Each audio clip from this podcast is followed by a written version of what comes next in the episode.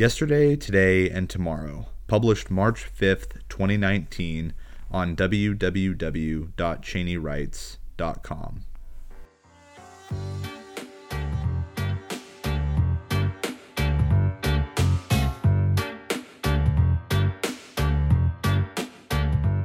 Yesterday was a good day of writing.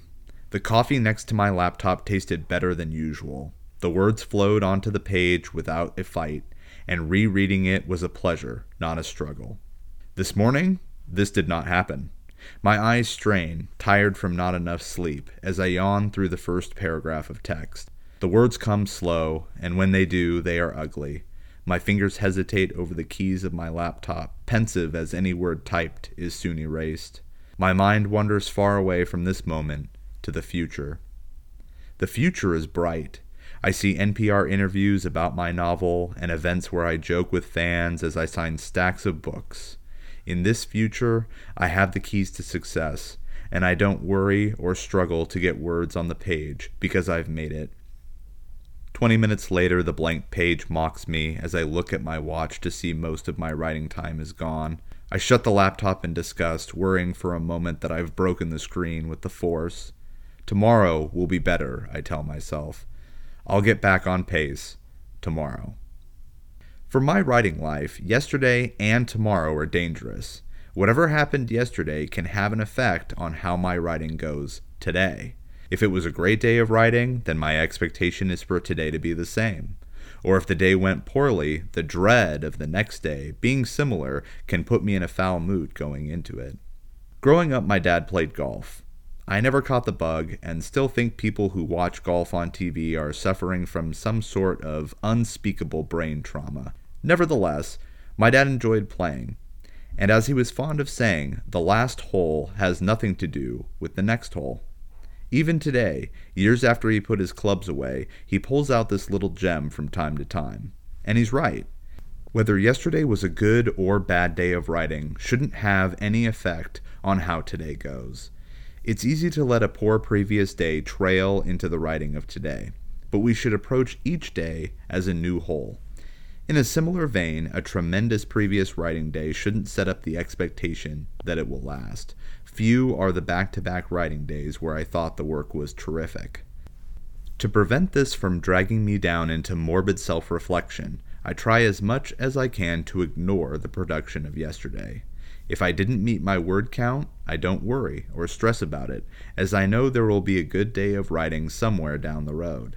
If yesterday was a fantastic day of writing, I also don't let expectation fool me into thinking that it can be permanent. I have to let each day of writing be what it was supposed to be. This only happens when I get out of the way and don't impose my will on how the writing should go. As dangerous as the expectations or regrets of yesterday can be, so too are the dreams and desires of tomorrow.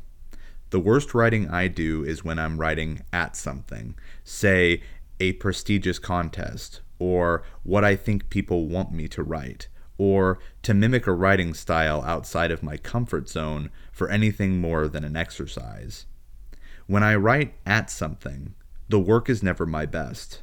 I lose the story in my own ego by putting words on the page because I, the author, need them to be there so people see how brilliant I am. When I do this, the writing suffers. My wife reads over these pages and says, You're using your author voice which is a code word for the writing falls flat. It's zombie writing because it's something dead acting as if it's alive. It's hollow of humanity because I am not being true to myself. I am writing for someone or something else, and it shows. Furthermore, when I am ruminating in my dreams of the future, I'm taking away from the work of today. These dreams place undue expectations on where I am now. How fast should I be progressing through this process? Shouldn't I be publishing a book this year? Going on Twitter can fuel this anxiety when I compare myself to others. Why would what anyone else is doing truly affect the writing I am doing today? It shouldn't, but it does. Sometimes.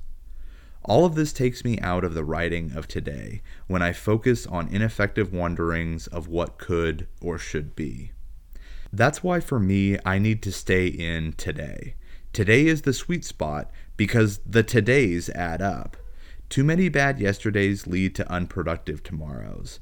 But if I can sit down and try my best today, give it everything that I have, then I have a shot of doing the same tomorrow. But if I live in tomorrow, it will never come. Being present is one of the best things I've found in helping me get words on the page, which is what it's all about. Good luck with your writing this week.